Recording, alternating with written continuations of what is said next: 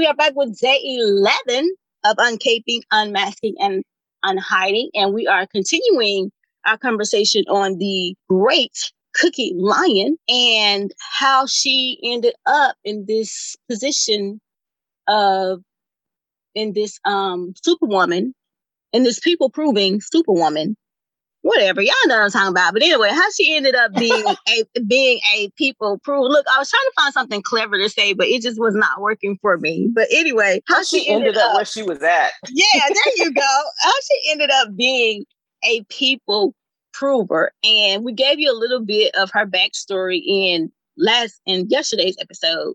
And so some of the things that we think pushed her there are the fact that now you want to go because I just be talking. Like sometimes when I go back and listen to these, when I go back and listen to these episodes, I be like, "Dang, sure, you let Natty talk for like five minutes and you talk the whole time." That's hilarious because I don't feel like that at all. I feel like the complete opposite. I feel like I monopolize the conversation a lot. So, girl, when I when I'm going back listening to these episodes, I'm like, Cheryl, you talk way too much. So go, Daddy.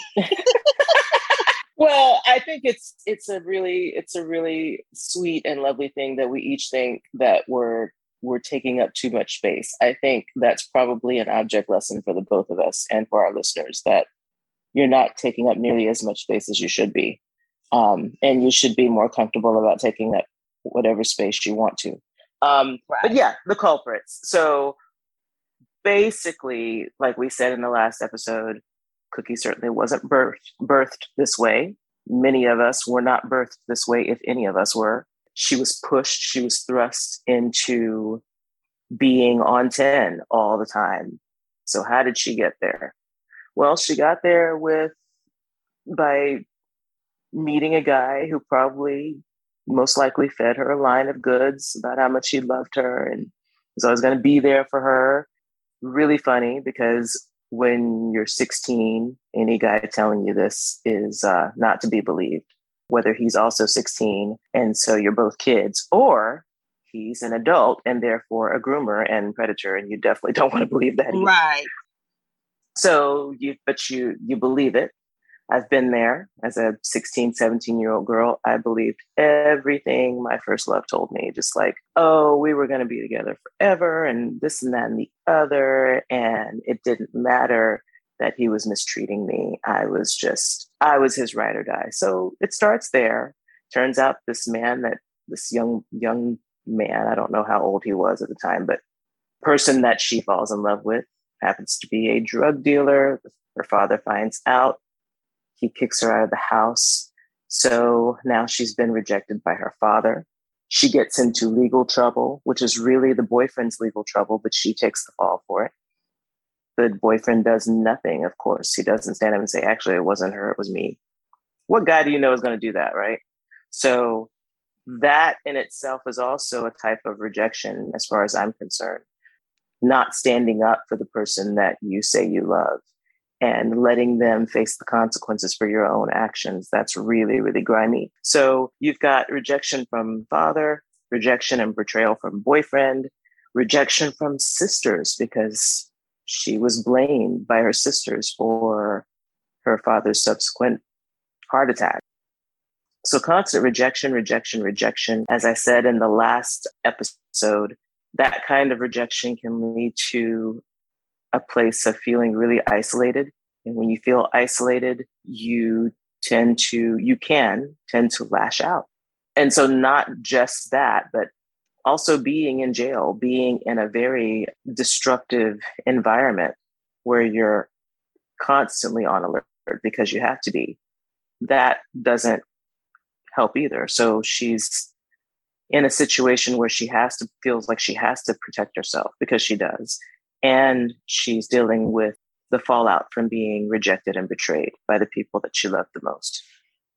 Those are the culprits. That is how she got to be who she was. And then to add insult to injury, to find out that her boyfriend, uh, well, I guess at that point it was her husband at some point, divorced her and then brought in another woman to replace her when she was the one that helped him basically get to where he is, albeit illegally, yes, but she still helped him get to where he is. That's quite the slap in the face. So yeah, there are a lot of there are a lot of uh, culprits here. So yeah, she has a lot of shit to prove to people. Like she's got to prove to Lucious that you will not keep me down. And so that mm-hmm. thrust her into being a people prover. She also has to prove to her children that I'm a good parent, even though I abandoned you because she did. She took the fall for something she didn't do, abandoning her children, leaving them mm-hmm. with a father mm-hmm. that undoubtedly was not a good father. Because if you're going to let the woman that you love take the fall for something you did, I can't imagine you being a good father. Right. So now she's got to prove to her children that I'm a good parent and that I love you and what I did was best for you. And then she's got to right. prove to her sisters that it wasn't my fault that dad had a heart attack. You know, so she's got a lot of stuff to prove. So again, we don't just wake up and decide, oh, I got shit to prove to people. No. Right.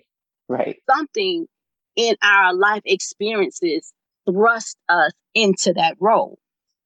So we need right. to identify what the it's the same thing we talked about when Olivia was doing all all of the people pleasing and yesing all over all over town. What is that thing that makes you feel like you constantly have to prove yourself to others? What is that in you? Mm-hmm. And you have to pull back the layers of your life experiences to get to the root. Because here's the deal when it comes to when it comes to healing. A lot of times we cannot get the healing that we need because we're trying to heal the symptom and not the root cause. In order to get the healing that you need, you have to get to the root of what's causing you the unrest in your life. You have to get to the root cause of what's causing you to say yes and the root cause of what is making you feel like you got to constantly prove yourself to people. So, what is that thing for you? What is your root? What do you want them to reflect on today, Nat Nat? Oh, Nat Nat, that is really cute. I like Nat Nat too. That's really cute. um, I think, yeah, I think that's the thing that, and it's really hard to reflect on that because I'm, I'm still doing my own reflecting on that. Like, why do I always, not always anymore, thank God, but why do I still often feel like I need to prove something to anyone? Most of the time now, it's like, why do I feel like I've got to do this to prove to myself? Ooh, it's like, why do you feel like one. you're still, you know, like, why do yeah. you feel like you're still having to prove something to yourself as if you are disapproving still of yourself? Mm-hmm. And only unless and until you do XYZ, will you yourself know that you're worthy of ABC. Adorning yourself with the proverbial mask and cape didn't miraculously happen the moment you became an adult. More likely than not, there's a history of trauma dating back to childhood that left you feeling rejected, abandoned, betrayed, and angry. Those emotions don't automatically resolve themselves. As a little black girl, the thing you needed the most was to be seen, heard, nurtured, protected, and loved without condition. When those needs are met, you don't get the skills needed to do life as the real you from an emotionally healthy place.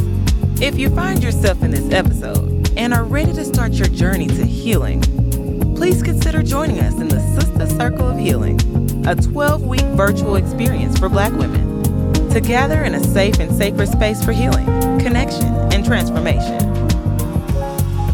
Join us now at shadesofstrong.com forward slash SOS circle. There's still a lot of times where I forget that my worth is inherent from birth. I don't have to do or be anything more than what I already am. So I'm kind of my own culprit here and there now when I'm dealing with stuff but yeah, I didn't get to this this point just automatically. I had to do my own. I've had to do my a lot of my own reflecting to even recognize that. So that's what you're going to have to do too. And maybe you might find it's it's you, but sometimes it's still if you're young enough, especially if you're only in your 20s or whatever. It, it I'm willing to bet it's probably other people because we have had it drilled into our psyches from kids, just our community, like you're worth less unless you do this laundry list of things and you present in this laundry list of ways. And I applaud anyone who breaks free from that mindset in their 20s. But I don't know that a lot of people do. And maybe a lot of us will start now since we're having these conversations. But yeah, you're going to have to reflect on what your culprits are, what has happened to get you to a point where you feel like you must constantly um, prove your mettle, prove that you're worth your salt. Yes, I'm using these old school, antiquated um, sayings, but just like to prove that you you are worth someone, prove that you somebody. Like, why are you still doing that? And what what's like like Shirley said, who or what is at the root of that? Mm-hmm. And I'm going to talk about the journey to healing for just a few minutes, if you don't mind, Natty. Mm-hmm. And the reason why I want to talk talk about that is because I I know for a fact that a lot of people who are listening to this are hesitant to start a healing journey because it's going to open up a lot of old wounds. And I get that. Mm-hmm. And so I It's think, painful. and it's scary. So I think that now is a good time to just kind of touch on that a little bit. And so I feel that the people who are tuning into these episodes, you have probably recognized that there are some unhealed places in you that need your attention, but you're not really sure that you're ready to go there. And I get that. It took me years, several years. And even in getting to the point where I knew it was time to start the healing journey, there was another traumatic event that pushed me into the healing journey. So I understand saying that healing is uncomfortable. I understand that it's scary. And I also understand that it's lonely if you don't have a good support system. Right. It's scary and it's uncomfortable because it's going to re- it's going to require going beyond treating just the symptoms. You got to treat the root cause. And that requires you acknowledging, accepting, admitting that there was some childhood trauma. And oftentimes that trauma is not pretty. It's going to require you letting go of some toxic relationships and some environments that you may be living in that's toxic. And that's scary. But you know what else healing is? It's a journey to freedom.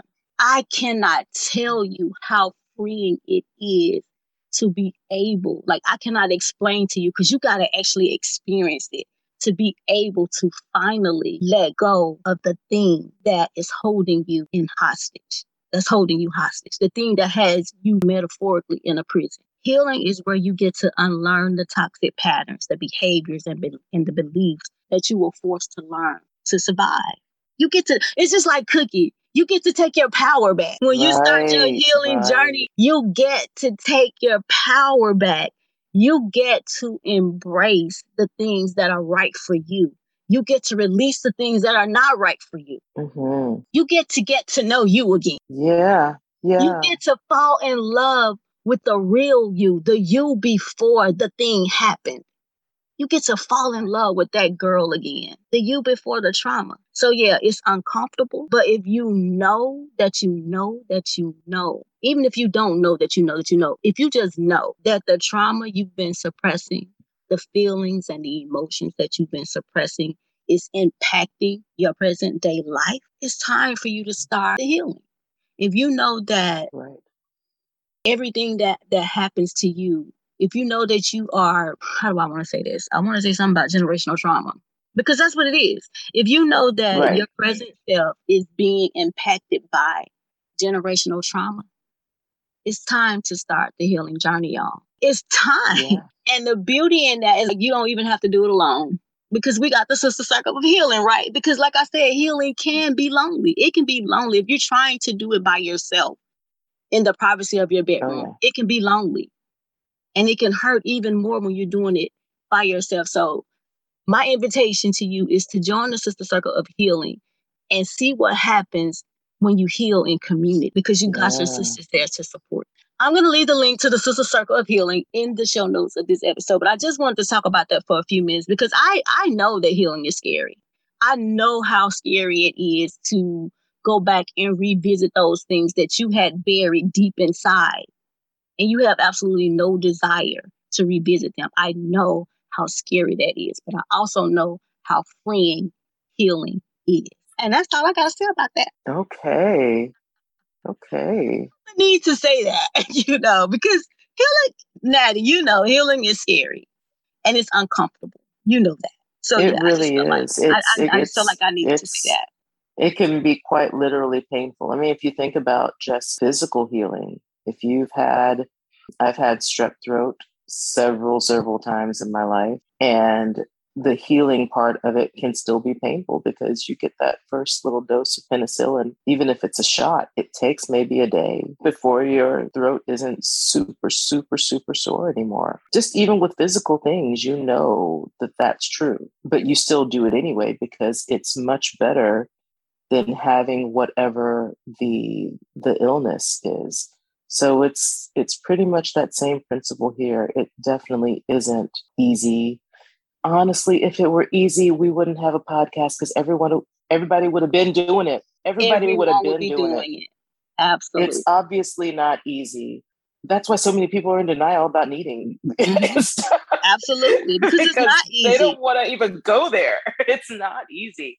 But Cheryl's right. You do have support in the form of two you know, decently wise, I will say, uh, middle aged women who have been through hell and back uh-huh. on more than one occasion uh-huh. and have the battle scars to prove it. Not that we need to prove anything, but we we can show you that we aren't lying about our experiences, what I mean. And we have some very hard fought and hard won lessons that we can share that maybe will help you. And even if they don't, you at least have two women who are willing to lend listening ears and you can know that you will be listened to. Absolutely. And let me tell y'all how amazing Natty is, just for a moment. And then we're going to wrap up this episode. Ah. there was a young lady that we both know. She reached out to me and she was in crisis mode. Like she she desperately needed some help and she could not get an appointment with her therapist. And so she reached out to me. She and um, I talked to her for a few minutes. And when I got off the phone with her, well, before I got off the phone, I said I'm going to call Natty because I know Natty has a solution because she told me she told me all the things that she had tried to come out of the the space that she was in. And so those were all the things that I was going to suggest that she try. And so I asked her, "Well, have you tried art there?" And she said, "No, but I, I, I like art. I like art, so that that might work for me." And so I said, well, I'm going to get out the phone. I'm going to call Natty and I'm going to see what she can do support you. And when I tell y'all, my friend jumped in and saved the day. She like Natty, I told I told her what was going on. Didn't give her too many details, but I gave her enough so she would know that you know we need to jump on this right away. And what are you doing now, Natty? Every Sunday, this girl is having a video chat with this young lady to help keep her in this state. And I just gotta say, I think like honestly, Natty, I think about it a lot. How you just came in, like when I told you what was going on, you didn't ask any questions. You you was like, you didn't say I don't have time to do it. You was like, oh yeah, I'm on it. And just like that, she was on it. And you don't find that every day in people because people are busy and they have they have, they have their own lives and they have their own stuff. And Natty has her own stuff too. Like I have my own stuff, but she jumped in. And and I know without doubt that this young lady is so very appreciative because now she gets to because she doesn't have a, a lot of people that she can reach out to for support. But Natty and I are there with her every Sunday and we are walking her through what she's going through. And I know that it is making such an impact on her life. So yeah, Natty, you doing that. And I, and I, it's oh well, thank you. I it it's honestly an honor to be able to spend time with her and with you because she is she's a beautiful she's a beautiful girl beautiful young woman and i don't just mean low on the outside i mean her spirit is beautiful spirit, and yeah.